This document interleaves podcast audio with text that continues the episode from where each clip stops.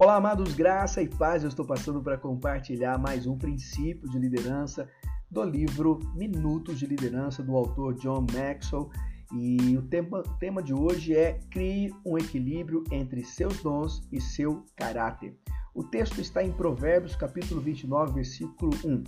Diz assim a palavra de Deus: Quem insiste no erro, depois de muita repreensão, será destruído sem aviso e irremediavelmente.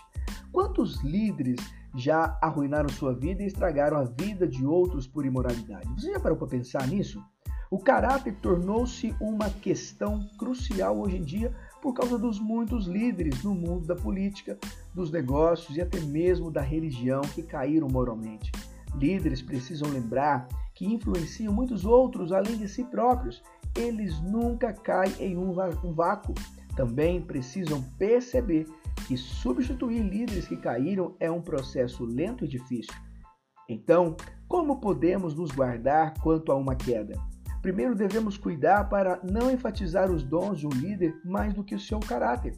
Temos uma tendência nada saudável de ver e recompensar o dom mais do que o caráter, mas ambos devem ser desenvolvidos, porém com equilíbrio. Devemos atingir o seguinte equilíbrio se quisermos resultados positivos. Primeiro, o que eu sou? Humilde? Visionário? 2. O que eu faço? Confio em Deus? Faço a coisa certa? Estabeleço metas? 3. O que eu ganho? Poder de Deus? Moral do alto? Credibilidade? Nós precisamos colocar todos esses pontos na balança. Tem que haver um equilíbrio entre os dons e o caráter daquele que exerce liderança. Medite nisso, você que é líder, seja você que é líder na igreja, líder na sua casa ou na empresa onde você trabalha.